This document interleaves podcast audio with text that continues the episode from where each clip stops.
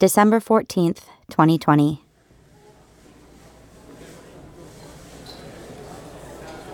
There are so many people, and you don't know any of them. You haven't been this close to so many strangers for some time.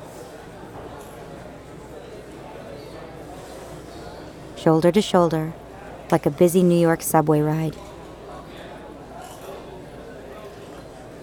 Very aware of your hands and feet. Closer than would be comfortable almost anywhere else. You can smell the brown wool of the jacket in front of you, and pretty much all you can see is the green check scarf on the neck of wool jacket.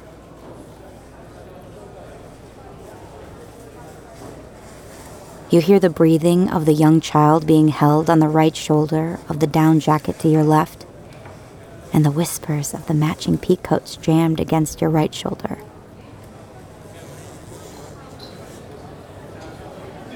Whoever is behind you is wearing a nylon jacket, maybe an entire suit of the stuff, because every tiny motion that you can feel as they press against your back is an audible fip or swish. Then there are other sensations less specific. Whose cologne that is? Where the BO is coming from? Who's eating Doritos? Such mysteries must be relinquished, given up, abandoned to the greater pile of mysteries of all that has fallen behind in the garbage heap of your past moments. At some point in the near future, the doors will open and the parade forward will begin. A festival of motion preceded by a tangible and practical anticipation of change, of movement an anticipation that differs from the restrained, resigned one we now inhabit. This present anticipation is under control. A tightly held rein limits our reckoning with the unknown future here, delimited by the publicly known opening time, our experience of precedent, and communal norms of local crowds.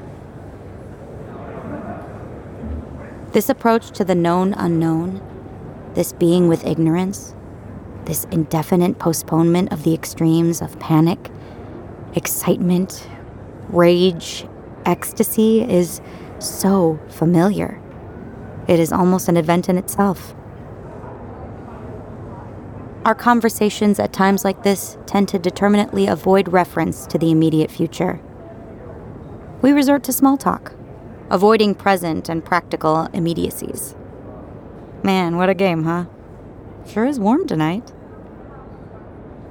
Short thoughts that only allude to the presence of the future through careful avoidance, as if by only glancing at it in our peripheral vision, we can keep its terror slash excitement from becoming overwhelming.